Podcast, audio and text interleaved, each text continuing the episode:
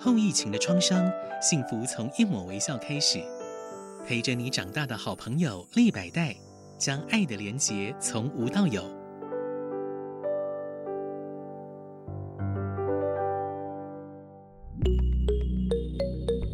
博物馆开门。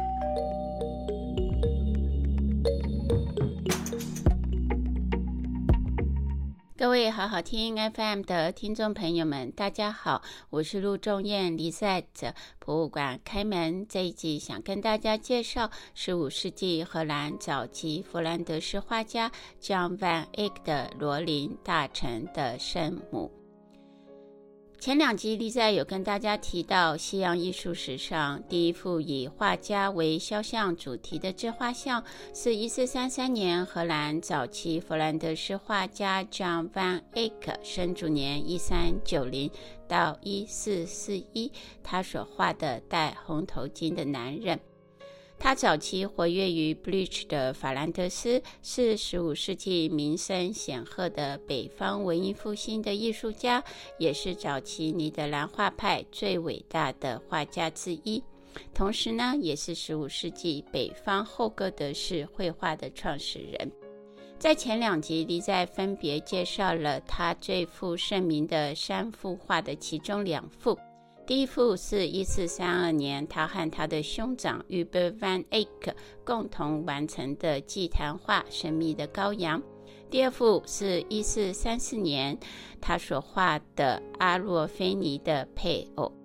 这一集呢，李在就要跟大家介绍第三幅最具盛名、创作于一四三五年的罗林大臣的圣物 Madonna of Chancellor Rollin。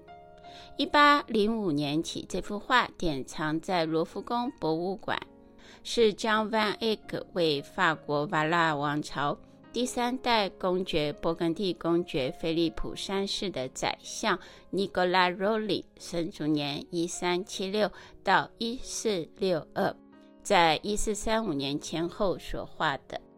一四零八年，罗林公爵曾经是勃艮第公爵江一世在巴黎国会的律师。罗林大臣的圣母创作于一四三五年左右，是一幅为还愿，也就是 ex voto 所捐赠的木板油画。它的尺寸是六十六乘以六十二公分。最初呢，它是展示在法国中部 Autun 圣母教堂 Notre-Dame du Châtel d'Autun 的礼拜堂。一七八九年法国大革命后，这个教堂就在一七九四年被摧毁。这教堂曾经是尼古拉·罗丁家族的杰出成员以及勃艮第公爵大臣受洗的地方。罗林大城的圣母在法国拿破仑一世（一七六九年到一八二一年），当时他还是督政府的督政官的时候，就入藏了罗浮宫。可惜原来的框没有保存下来，因为原来的框上面呢，有画家签的日期，还有签名。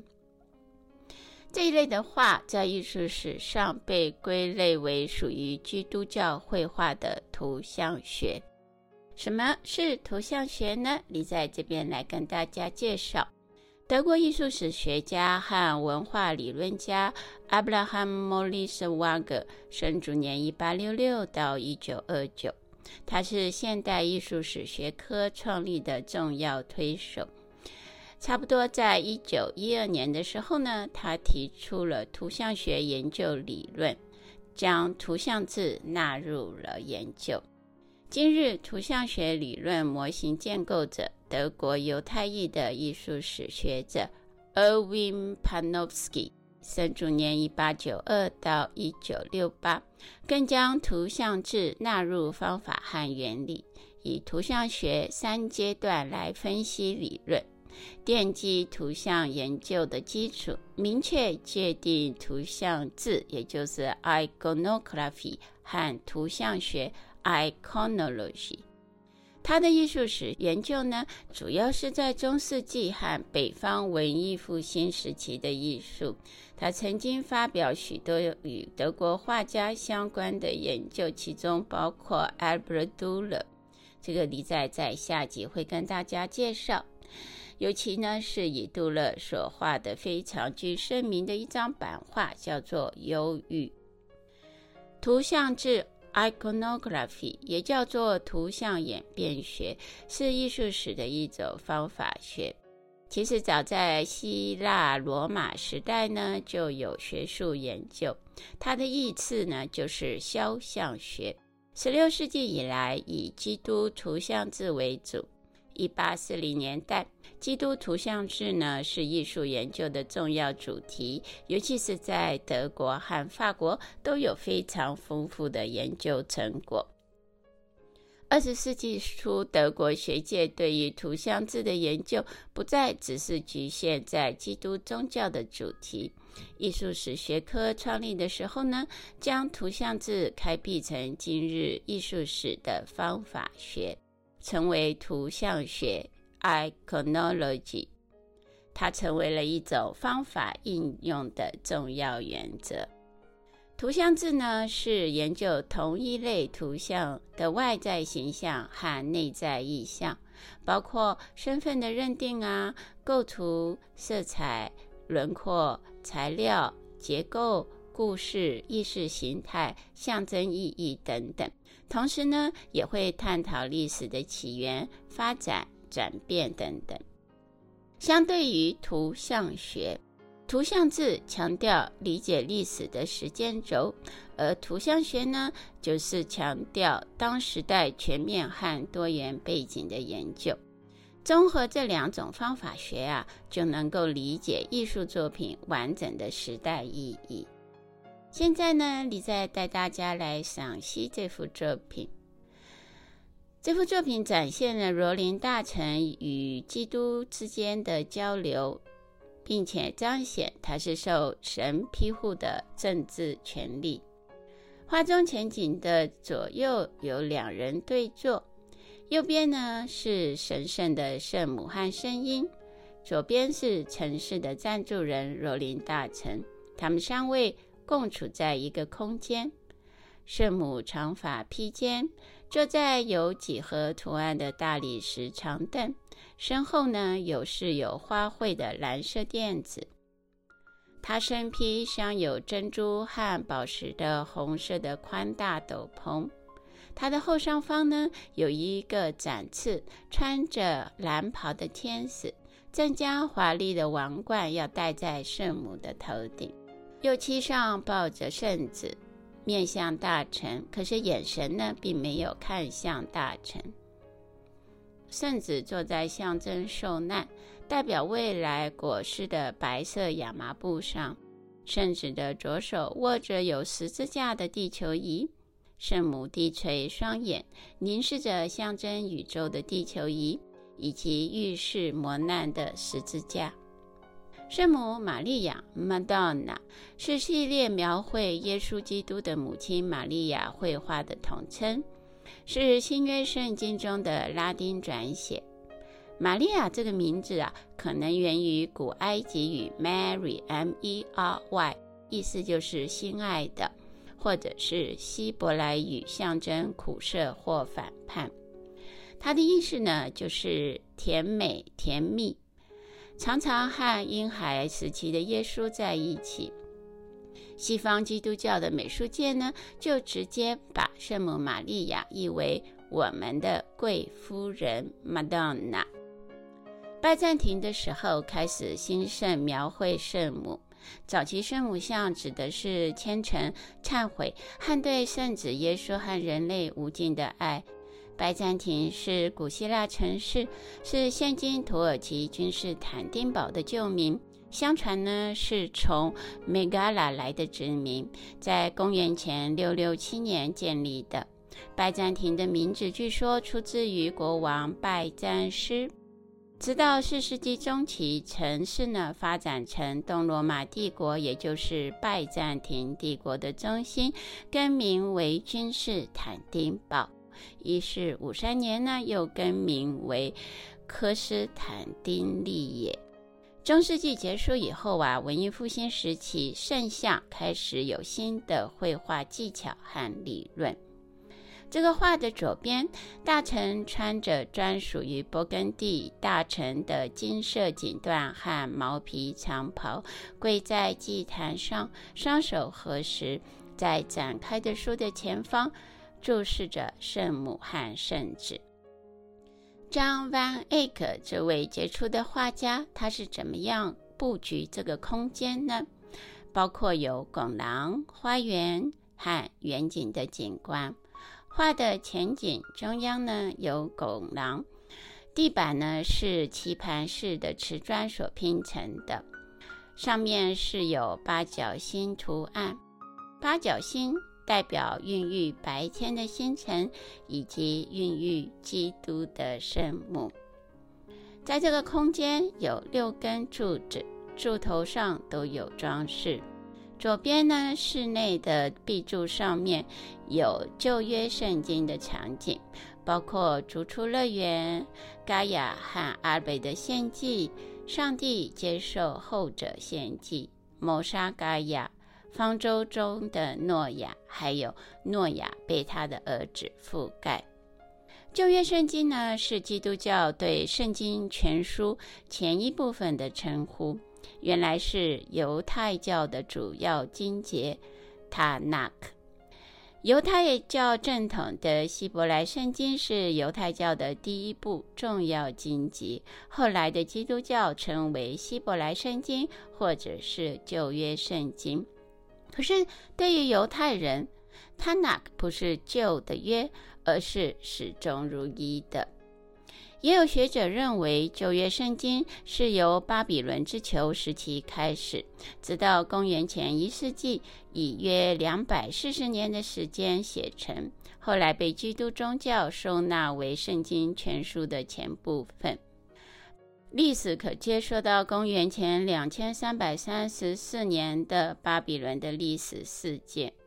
当时犹大王国被新巴比伦帝国国王尼布甲尼撒二世（公元前六百三十四到公元前五百六十二年）所征服，大批的犹太夫人、工匠、祭司、王室成员和平民，成千上万的人被掠往了巴比伦，并且囚禁在巴比伦城。我们现在来看看这幅画远景的城市。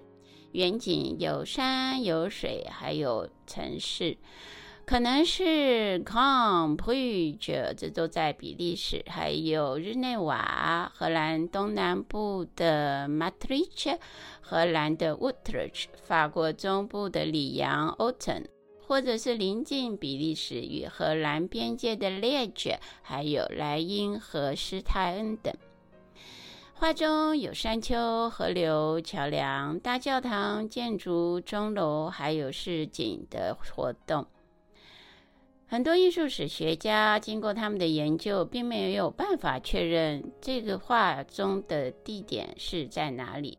可是呢，他们认为可能是想象的理想城市，或者是当时各城市的综合体。这个画面的透视点并没有聚焦在远景的一点。通常，当我们讲到透视呢，有分为单点透视法，就是把立体三维空间的形象表现在二维平面上的绘画方法，让观者看的时候，平面的画有立体感，如同透过透明玻璃平面看立体的景物。透视投影法通常分为三种，也就是线透视、空气透视，还有隐没透视。有一本书叫做《De Pictura》，关于绘画，是第一本专门针对人文主义者书籍的绘画专书。由 Leon Battista Alberti 分别在一四三五年以及一四三六年编写了两种语文的版本：拉丁和意大利。一五四零年，在 Thomas Gagel 的指导下开始印刷。文艺复兴时期就成为广为流传的艺术论文。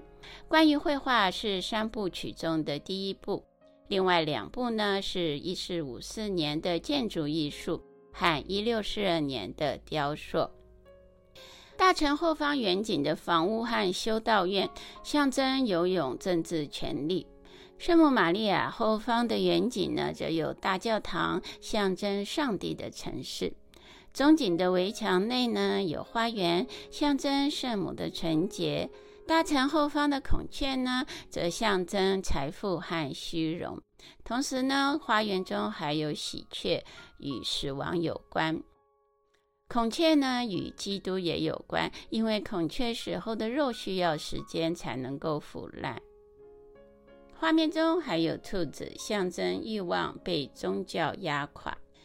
画面中，我们看到大臣他谦卑忏悔的祈福，而圣子呢，则举起他的右臂表示祝福。江班卫可在这张画创造了高度象征性的联想。背景中的桥是构图的核心，上面有个十字架。前景圣子举起的手正好指在远景中央桥上的十字架，这个其实也是还原大臣他之前的一个胜利的历史事件。大臣曾经带领法兰西王国签署的阿拉斯条约，这个条约将许多土地授予了诺汉勃艮第。因此，就建造十字架来补偿当时法兰西王国对勃艮第王国的愤怒。阿拉斯会议 （Congress of Arras） 是一四三五年在法国北部阿拉斯召开的外交会议，与会代表包括英格兰王国、法兰西王国以及勃艮第公国。当时是英法百年战争的后期，这个会议和阿拉斯条约象征英国的外交失败与法国的胜利。除此之外，在刚刚提到的花园的中间，我们可以看到两个人，其中是画家他的兄弟 Paul Rubens，他们在神界和人间世界之间。瞭望远方的风景，因为他们两个人是扶着栏杆，是背对着观众的。这个作品尊重了意大利早期文艺复兴的创新，人物的人性化，大臣和圣母大小比例相同。神圣作品中呢，引入了风景和陆地，风景暗示的预言，人的城市代表大臣的政治权力。而纯洁和宏伟的教堂呢，则代表上帝之城。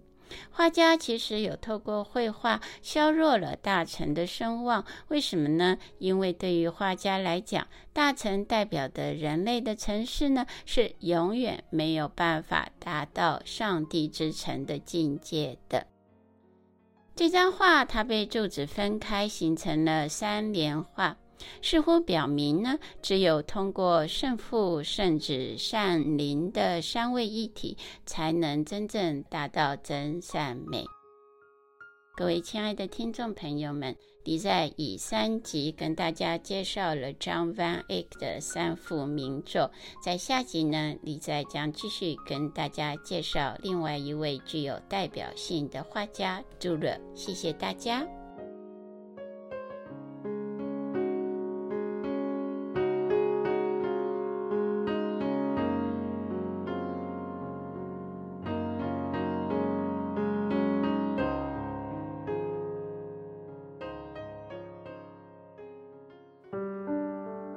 疫情的创伤，幸福从一抹微笑开始。